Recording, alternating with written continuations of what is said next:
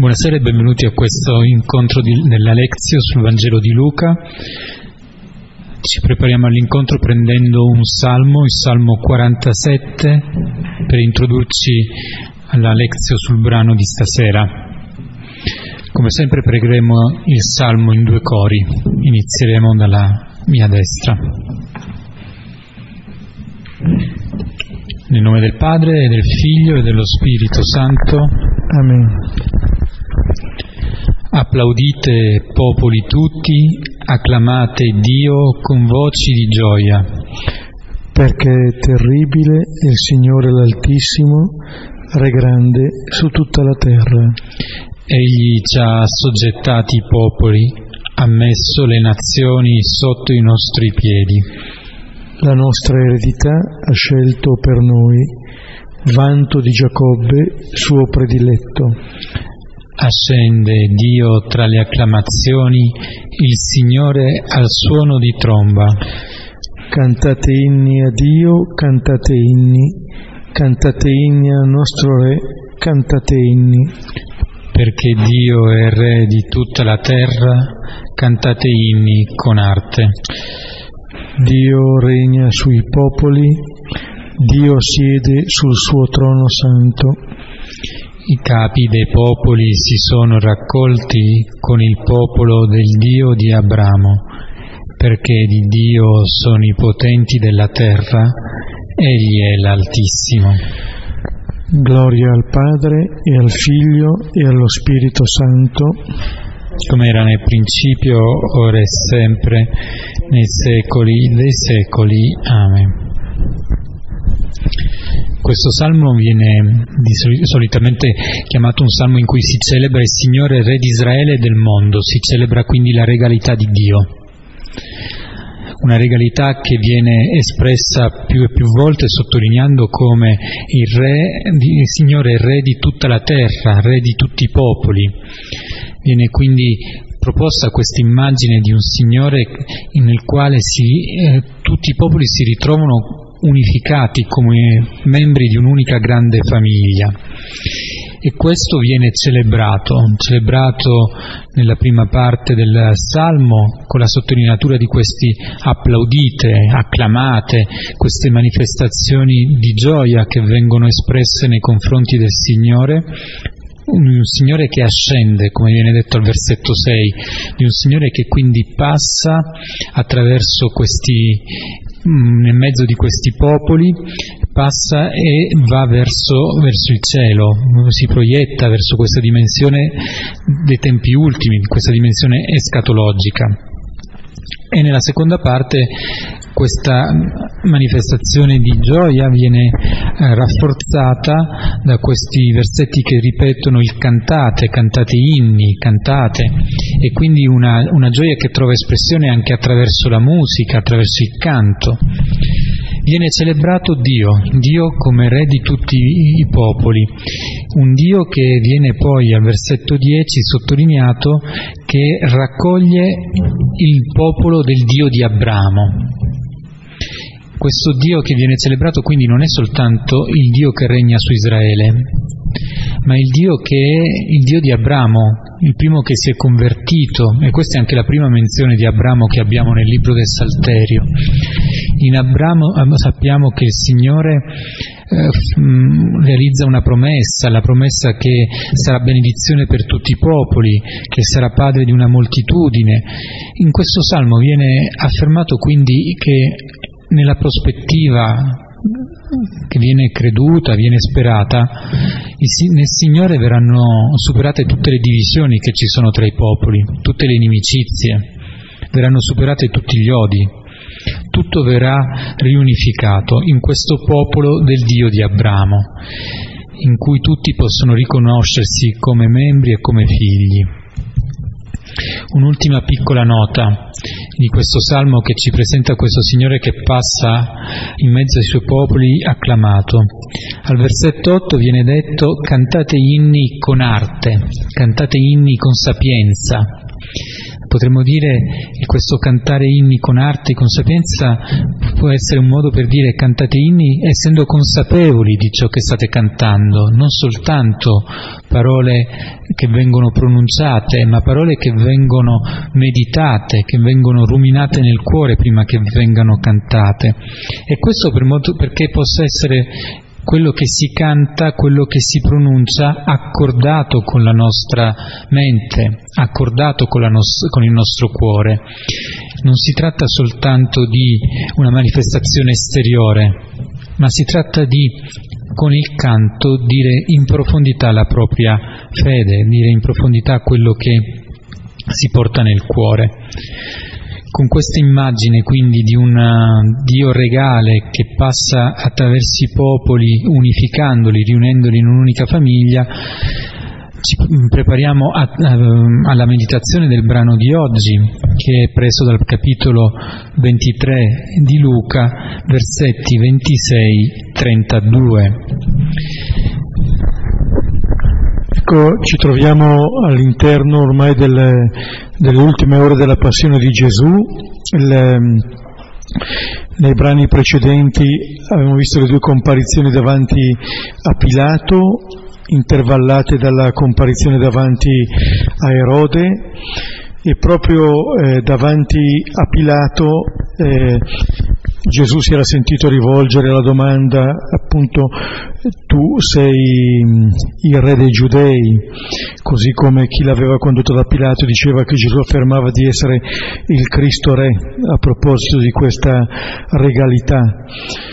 Ecco, dopo questa proclamazione indiretta, perché lo dicono i suoi accusatori e lo chiede Pilato, Gesù si limita a dire sei tu che lo dici, mm, Ecco che eh, condotto prima dall'altro re Erode, poi ritornato a Pilato, Pilato lo riconsegna alla folla, anzi alla volontà di coloro che l'avevano condotto.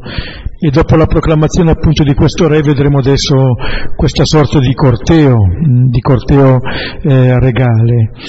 Eh, Nell'ultimo brano che abbiamo visto, abbiamo visto che tra Pilato e i suoi accusatori c'era questo dialogo con Pilato che tentava di liberare Gesù.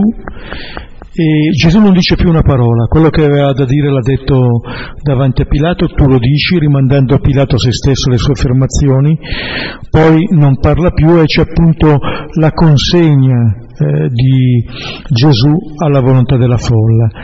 E adesso vedremo i versetti che illustrano quella che in, eh, in Luca potremmo chiamare la via crucis.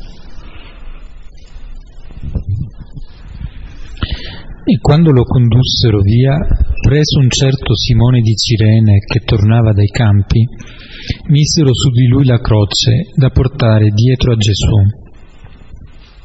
Ora lo seguiva una numerosa moltitudine del popolo e di donne, le quali si battevano il petto e innalzavano lamenti per lui. Ora, voltatosi verso di loro, Gesù disse, Figlie di Gerusalemme, non piangete su di me, ma piangete su di voi e sui vostri figli, poiché ecco, vengono i giorni nei quali si dirà beate le sterili e i grembi che non generano e i seni che non nutrirono.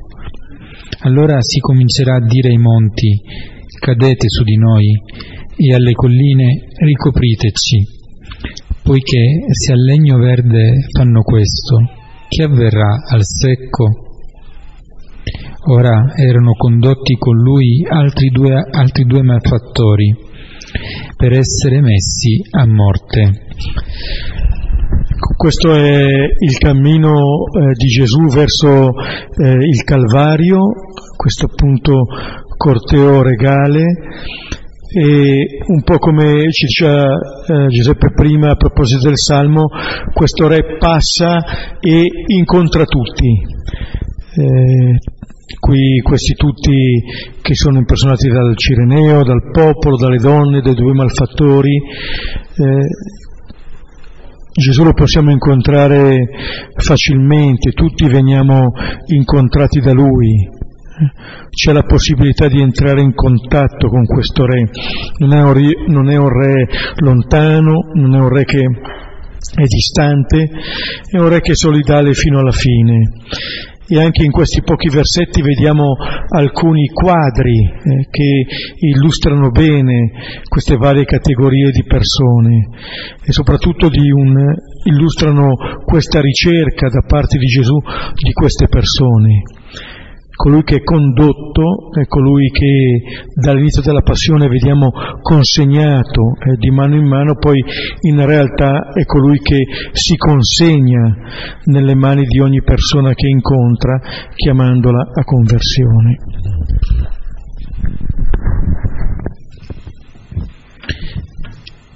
E quando lo condussero via, preso un certo Simone di Cirene che tornava dai campi, misero su di lui la croce da portare dietro a Gesù. Ecco il corteo, questa processione eh, si, si, mette in cammino. Eh, Luca dice che lo conducono via, non, eh, non chiarisce chi sia, non c'è il soggetto di questo eh, condurre via. Sappiamo che ormai da tanto si concluderà così anche eh, alla fine questo brano venivano condotti insieme con lui, sappiamo però che ormai Gesù è condotto, prima era stato condotto al Sinedrio in 2266, poi in 23.1 lo conducono davanti a Pilato, ecco Gesù è condotto sembra che appunto non, ehm, non abbia più una libertà di movimento, anche se poi è l'unica persona libera in quel corteo, però sono gli altri a condurlo. E tra l'altro oggi che è la festa della presentazione di Gesù, anche il Vangelo appunto di Luca 2 della presentazione di Gesù al Tempio, è un Gesù che dalle braccia dei suoi genitori passava alle braccia di Simeone, Gesù è consegnato dall'inizio alla fine della sua vita, ma Gesù si consegna dall'inizio alla fine della sua vita. Sta di fatto che rimanendo nell'anonimato queste persone che lo conducono via sono quelle a cui Pilato ha consegnato eh, appunto Gesù, ecco questa, questo anonimato è abbastanza inquietante, nel senso che è quasi eh, una sorta di invito a vedere se lì eh, non ci siamo anche noi, lettori del Vangelo, eh, che lo conduciamo, lo conduciamo, via. E Gesù viene condotto su questa strada. Eh. Non ci sono più né case né palazzi né sinedri. La strada è il luogo in cui ci incontriamo tutti, ci possiamo incontrare tutti, è luogo comune, non è solo di alcuni, Gesù si lascia, si fa incontrare da tutti. E mentre lo conducono via prendono Simone di Cirene. Ecco, è un nome preciso, per noi è passato anche nel linguaggio comune dire qualcuno che è il Cireneo, che è un Cireneo, qualcuno che prende il peso che tocca ad altri.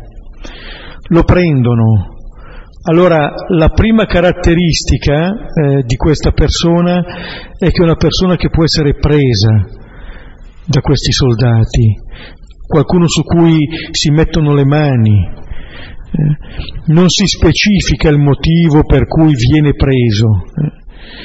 Ecco, il, il, condannato che doveva portare il patibolo, cioè l'asse orizzontale eh, della croce, probabilmente dopo essere stato maltrattato, così come Gesù, forse non ce la faceva. Sta di fatto che eh, ricorrono a questa persona di cui viene detto il nome, anche la provenienza, e che torna dai campi.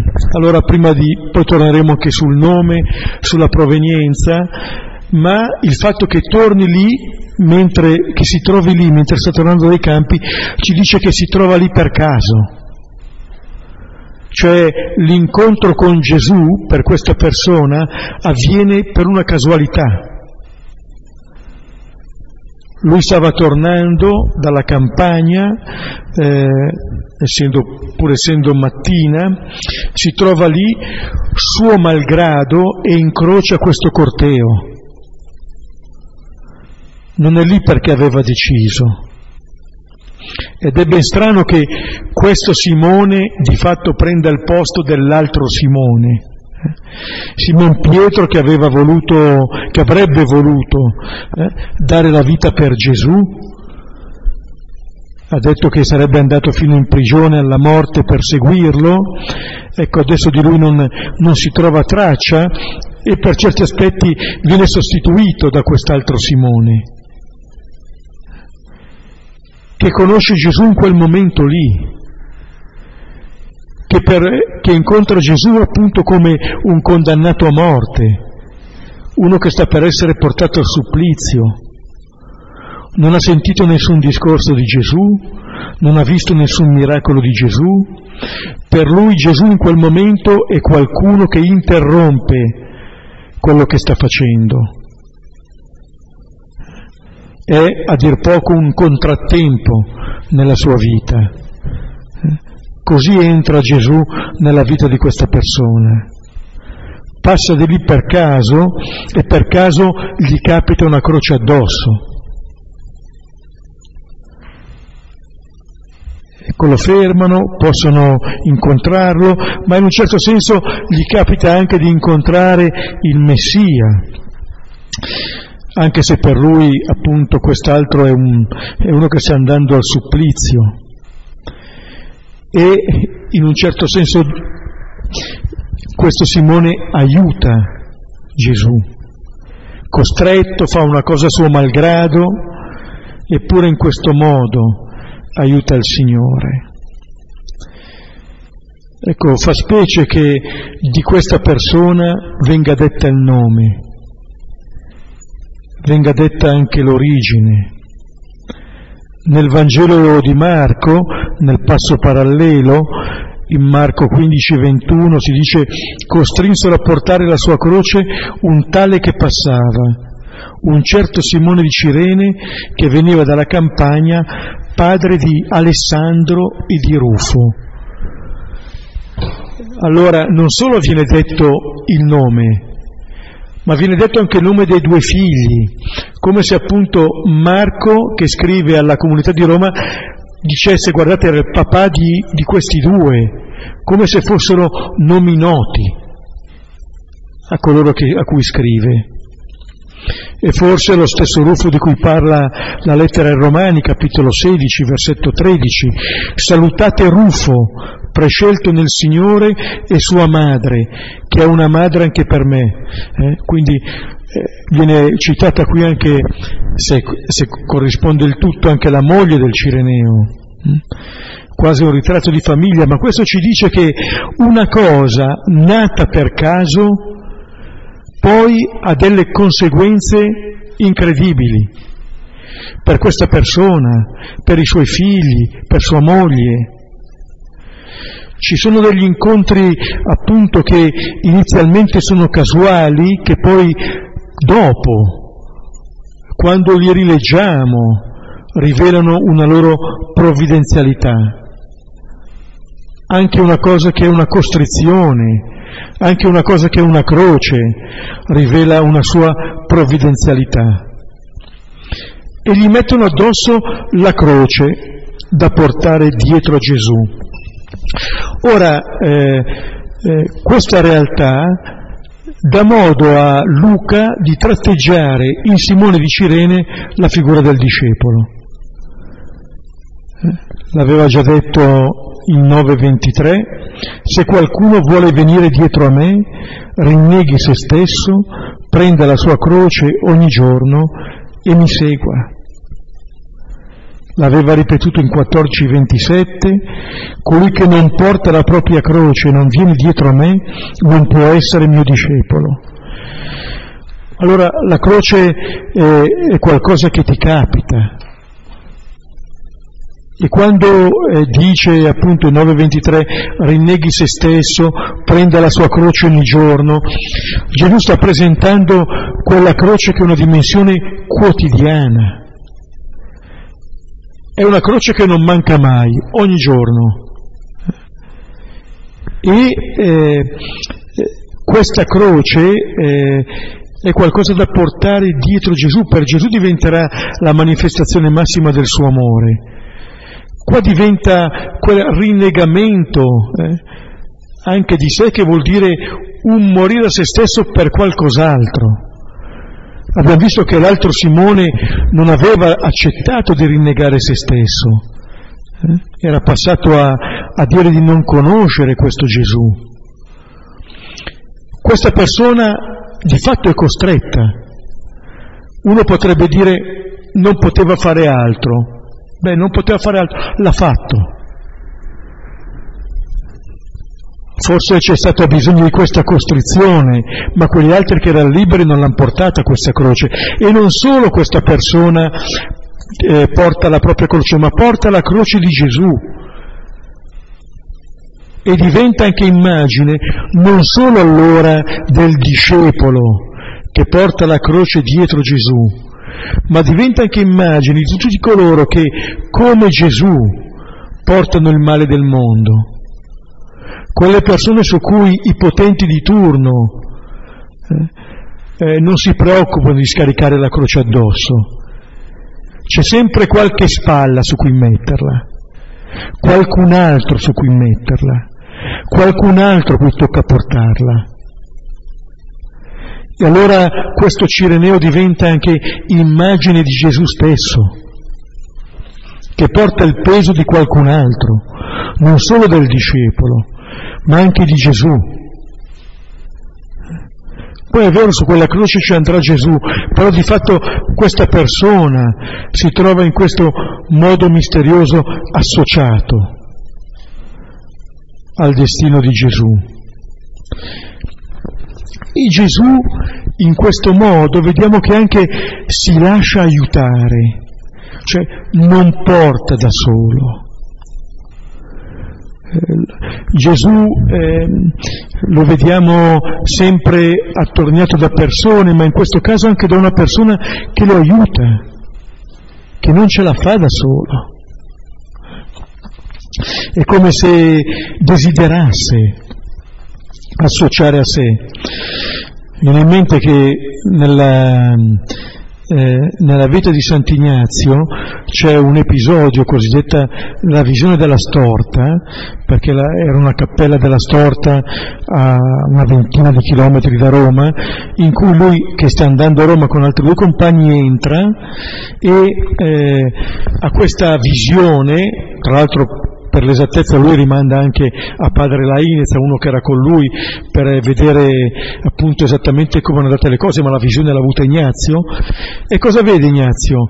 Vede Gesù carico della croce eh, e il padre che gli dice voglio che tu ci serva, voglio che tu entri a questo servizio. Come dire che lì lui scopre eh, questa chiamata con la promessa che eh, il Signore sarebbe stato propizio a Roma. Però anche per lui avviene l'incontro con questo Gesù che porta la croce.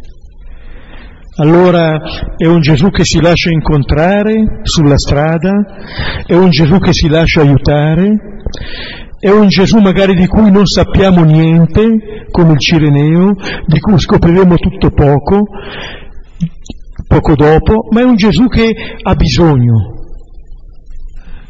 E fermano questo Cireneo associandolo a lui. Allora eh, questo Simone eh, porta la croce dietro a Gesù, dietro a Gesù. Questo l'abbiamo visto, è stato sempre un po' il punto, cioè tenere gli occhi su Gesù, seguirlo. È il modo con cui noi impariamo a portare la croce, eh, c'è modo e modo di portarla. Ecco allora eh, si comincia per, per questa persona, quasi la fine del cammino di Gesù diventa l'inizio eh, del suo cammino, per lui, per quelli della sua famiglia, ma anche per noi che lo ascoltiamo.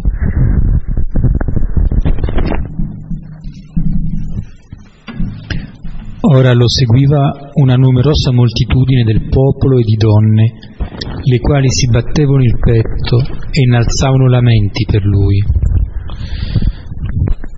Ecco, dietro a, a, Gesù e di fatto anche dietro al Cireneo c'è questa moltitudine del popolo. Il popolo è un po' ondivago, si era appena associato a, al crucifige, tutti insieme avevano urlato questo eh, davanti a Pilato e adesso circondano Gesù, lo seguono, è lo stesso verbo che aveva usato Gesù in 9.23, prende la sua croce ogni giorno e mi segua. C'è comunque allora un seguirlo, è un po' un alternarsi, è una sequela che va un po' a tappe, a volte ci sembra di essere appunto dietro Gesù, a volte ci sembra di essere tra, tra coloro che gridano al crocifiggerlo, a volte siamo, seguiamo Gesù, a volte vogliamo che venga liberato Barabba, quale modello seguiamo? Ecco, il popolo eh, alterna, alterna questi momenti e in questa moltitudine che, che segue Gesù eh, spiccano le donne. Già l'abbiamo visto nel Vangelo di Luca, in genere le donne sono, sono si sono sempre mostrate solidali, sono anche nel gruppo che aveva seguito Gesù, eccetera. Qui le donne, dice Luca, si battevano il petto e innalzavano lamenti per lui. Allora il battersi il petto, cosa che farà il popolo però dopo la crocifissione, è il riconoscimento della propria colpa Battere il proprio petto vuol dire questo e innalzare il lamento per lui, per Gesù, è, è un po' il compatire il dolore eh, di Gesù. Il compatire è proprio il sentire il male dell'altro come proprio. L'abbiamo visto nel Vangelo, in genere è uno dei termini che caratterizza eh, l'essere di Gesù, il suo sentire, di fronte alle folle, di fronte ai malati, di fronte a chi vede eh, la vita eh, andarsene.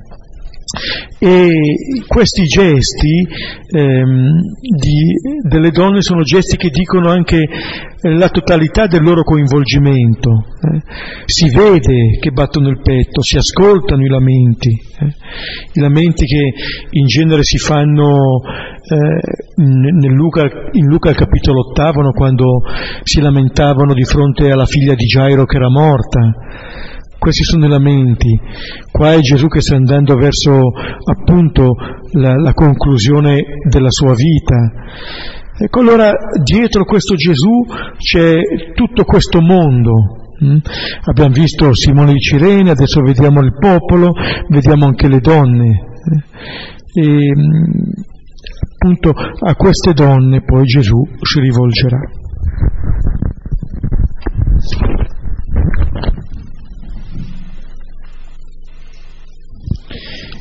Il pianto di queste donne è anche una forma di riconoscimento, sì, di questo riconoscimento di aver commesso una colpa, ma anche un'attestazione in fondo nei confronti di Gesù. Questo Gesù che stanno accompagnando e che l'accompagnano con il pianto, eh, riconoscono che è quest'uomo innocente che ha donato la sua vita e per questo ne viene pianta la, la, la, condizione in cui si trova. E in questo modo Luca però sta anche risottolineando quella che è la missione di Gesù come, come Messia, implicitamente sta anche richiamando un passo del profeta Zaccaria. Siamo al capitolo 12.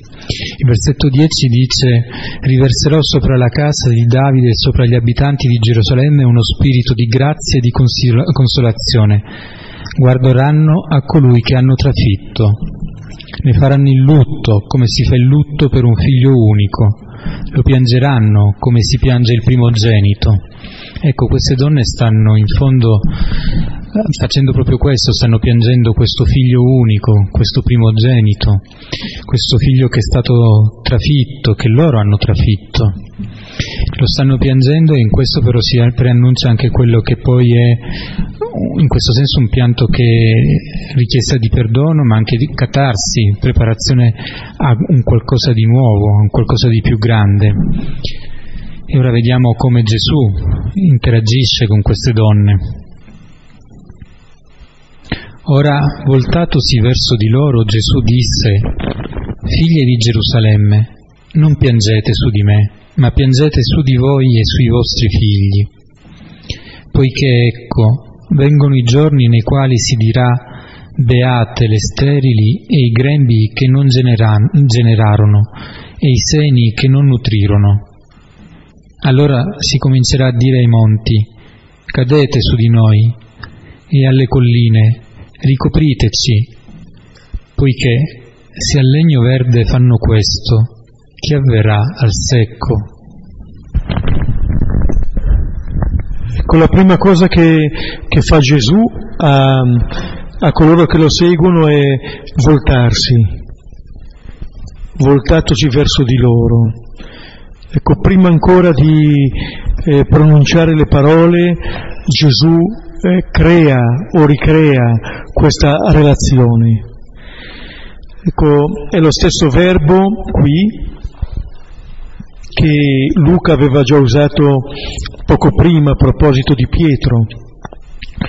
Dopo il rinnegamento, eh, allora Gesù, voltatosi, guardò Pietro e Pietro si ricordò del, delle parole che il Signore gli aveva detto. L'iniziativa è di Gesù, è Lui che si volta, è Lui che guarda queste persone.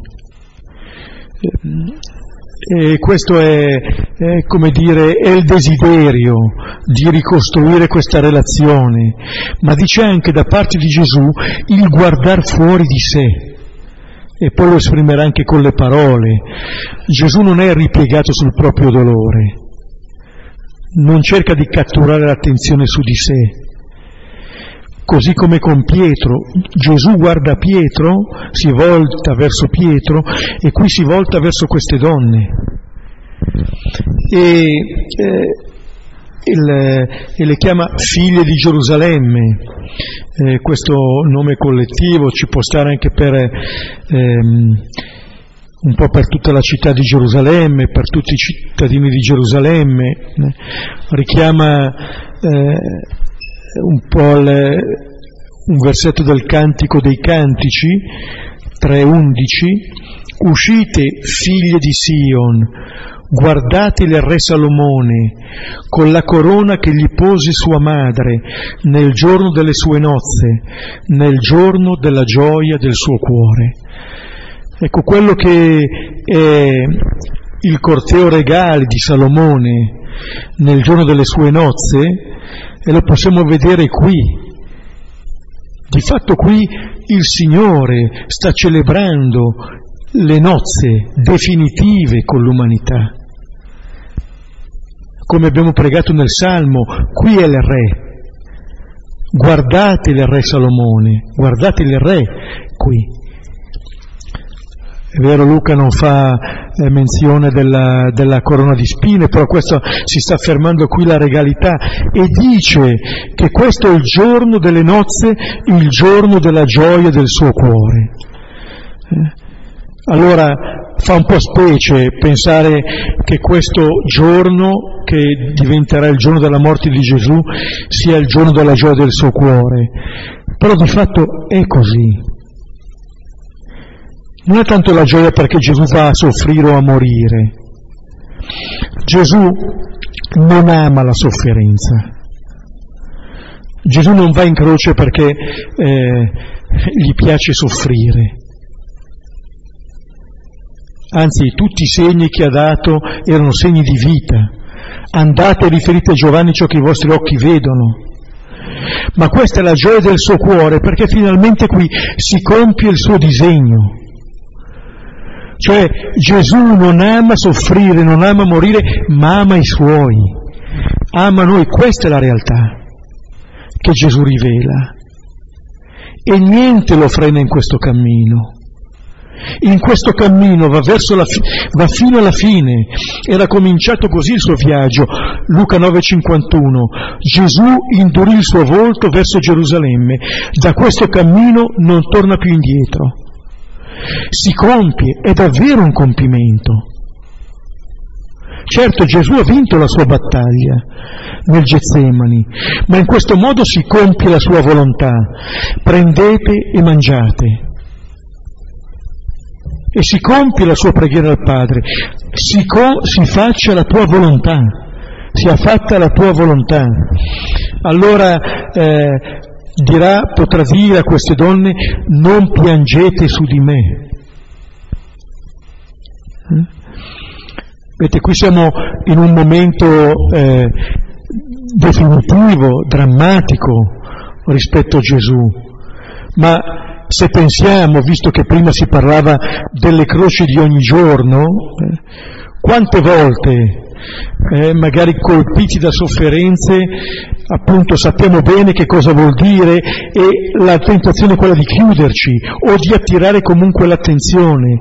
Eppure Gesù dice non piangete su di me, eh, ma piangete su di voi e sui vostri figli. Allora, il pianto ripetuto, non piangete su di me ma piangete su di voi. Allora c'è una specie di grande inclusione del pianto su Gerusalemme. Nel dician- capitolo 19, 41-44, quando Gesù arriva alla vista di Gerusalemme, pianse su di essa. Perché? Perché non aveva riconosciuto quando era stata visitata. E adesso mentre esce da Gerusalemme per andare al Calvario, di nuovo un pianto.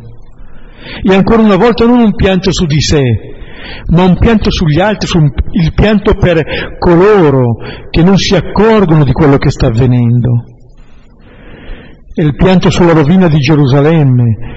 Il motivo del pianto non è Gesù, il motivo del pianto è l'incredulità di Gerusalemme. Il motivo del pianto è non comprendere quello che sta avvenendo. È come se Gesù dicesse a queste persone, ma guardate voi stesse, preoccupatevi di voi, non di me. Se noi notiamo, quando Gesù è stato sottoposto a processo, al Sinedrio, da Pilato, da Erode, lui era l'unica persona libera e gli altri non sono riusciti a fare quello che volevano. Qua Gesù che sta soffrendo è l'unica persona che sta compiendo quello che desidera in un certo senso, mentre le altre persone che piangono non sanno nemmeno bene il motivo vero per cui dovrebbero piangere. Gesù non vuole certo, la compassione delle persone, vuole la conversione delle persone, vuole che si rendano conto.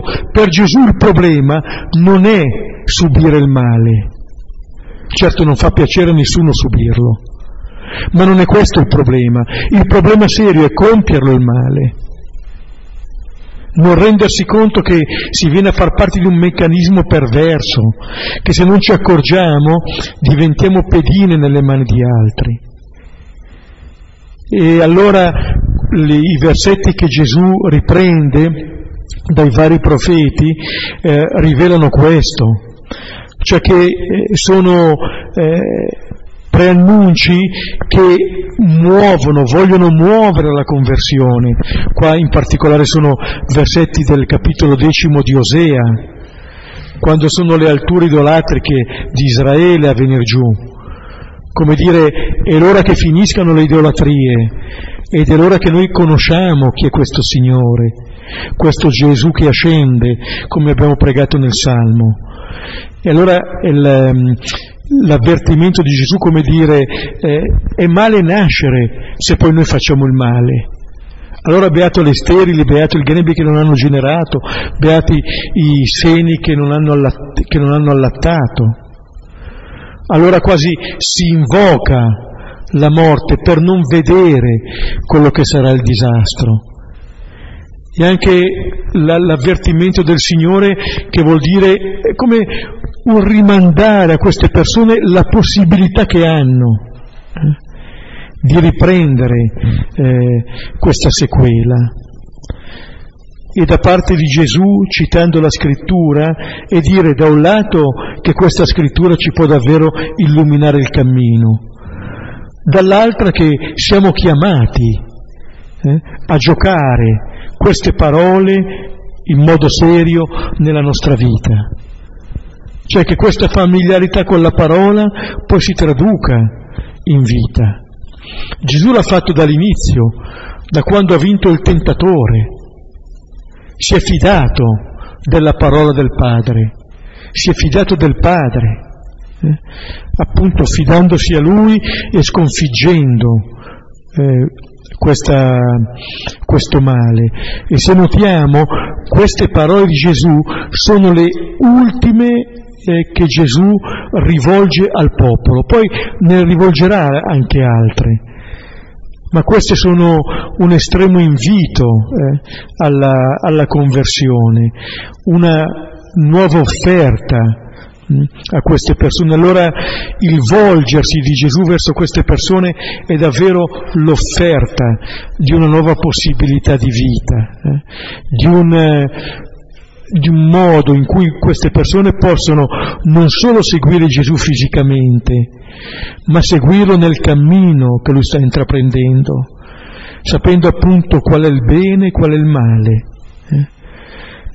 E appunto queste persone poi vedremo anche i due malfattori, ma il, ehm, il Cireneo, il popolo, le donne, tutte possono sperimentare da parte di Gesù quel prendete e mangiate. Eh? Questo Gesù che si offre loro come un nutrimento della loro vita, provare a vivere così come sta vivendo Lui.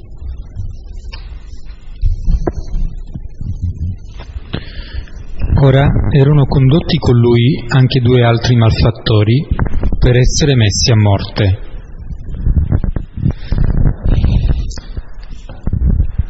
Ecco qui riprendiamo eh, un verbo simile a quello che abbiamo trovato all'inizio di, questa, di questo brano. Erano condotti eh, due altri malfattori.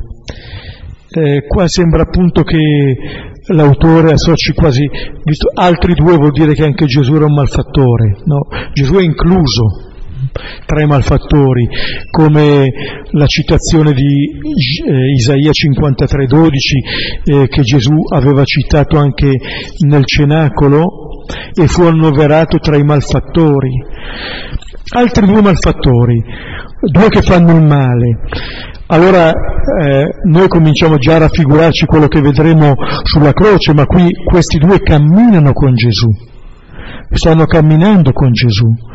E questo termine, malfattore, non è che specifichi solamente quei due, eh? è un termine molto comune. Chi fa il male? Parlo per me, ma forse non sono il solo. Eh? Siamo in buona compagnia cioè Gesù è in mezzo alle persone che fanno il male. Quella solidarietà che avevamo visto presente fin dal battesimo continua fin sulla croce.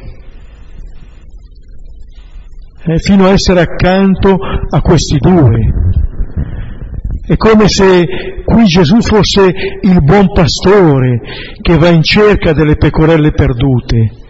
Anche queste due persone eh, per Gesù hanno il diritto di sperimentare anche negli ultimi loro istanti di vita che c'è una possibilità altra, che c'è un altro, che se non altro possono aver vicino una persona che pur non avendo fatto il male è lì accanto a loro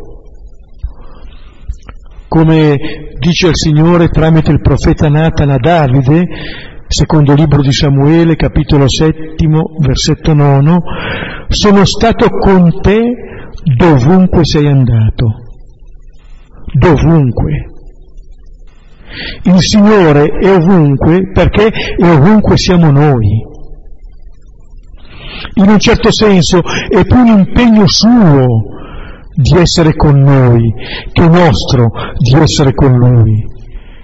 Il poter essere con Lui è una grazia, ma che è una risposta a una grazia che ci previene e che è la Sua presenza lì accanto a noi, se solo apriamo gli occhi. La Sua solidarietà è fino alla fine. Ed è bello che Gesù non sia solo neanche nei suoi ultimi momenti. È una compagnia un po' strana, il Simone di Cirene che viene costretto, questi due che sono lì costretti da quello che hanno combinato, però accompagnano Gesù. Nessuno di loro l'ha scelto, però tutti, tutti e tre queste persone si ritrovano lì. Uno per portare la croce dietro Gesù, gli altri per essere messi a morte con lui e sono dietro a lui è, e sono con lui. Tutti e due termini che definiscono il discepolo, andare dietro Gesù ed essere con Gesù. I discepoli sono spariti, eh? questi eh, arruolati all'ultimo e nemmeno da Gesù figurano eh, come questi discepoli e sono condotti, sono in cammino. Ecco, lungo la strada Gesù incontra tutti. Davvero il Re ascende tra queste acclamazioni particolari. Ci fermiamo, riprendiamo il brano e condividiamo.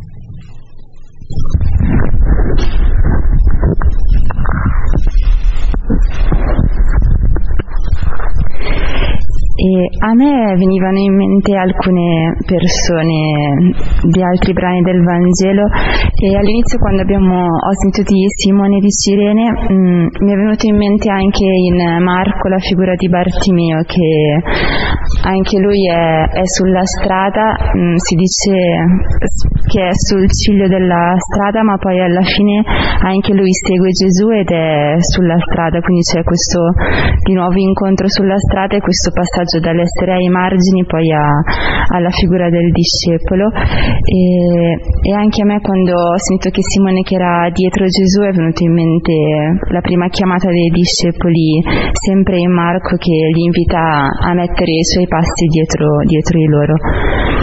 E invece su, sull'immagine delle donne mh, mm, penso che sia il capitolo 11 di, di, Luca dove c'è una donna dalla folla che dice beato il grembo che, che ha allattato e Gesù risponde beati piuttosto coloro che ascoltano la parola di Dio e mi ritornava questo versetto.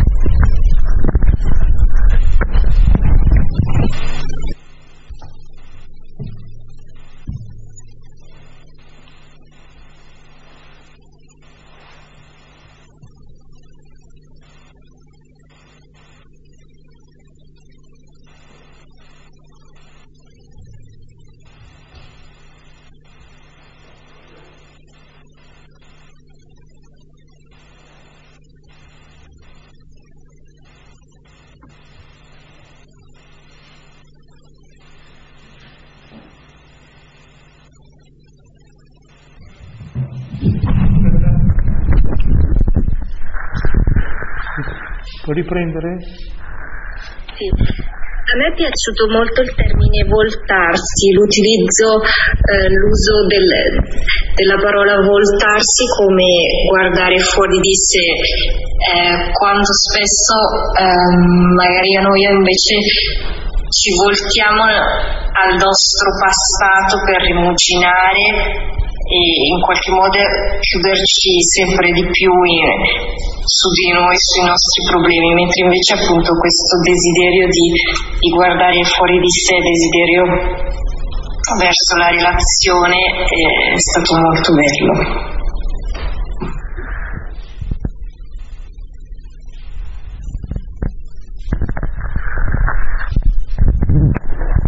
Io vorrei condividere solo una suggestione e cioè ho pensato che Simone di Cirene è entrato nella vita di Gesù in un modo casuale ma probabilmente anche brusco, eh, un po' traumatico. Si è trovato catapultato nella vita terrena di Gesù e poi Gesù è entrato nella vita di Simone. E quindi mi sorprendeva il modo e tutti i modi vari con cui Gesù entra nella vita delle persone, sempre diversi e anche un po' traumatici, come in questo caso, ma che sicuramente, poiché poi forse nella lettera ai Romani si parla ancora dei frutti di quell'incontro, anche se comincia in un modo particolare brusco, poi diventa illuminante.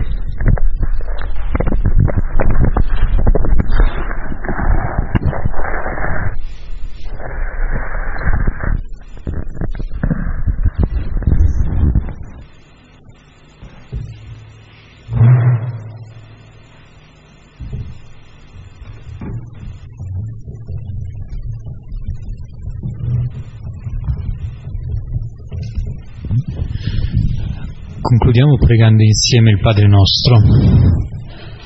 Padre nostro che sei nei cieli, sia santificato il tuo nome, venga il tuo regno, sia fatta la tua volontà, come in cielo così in terra.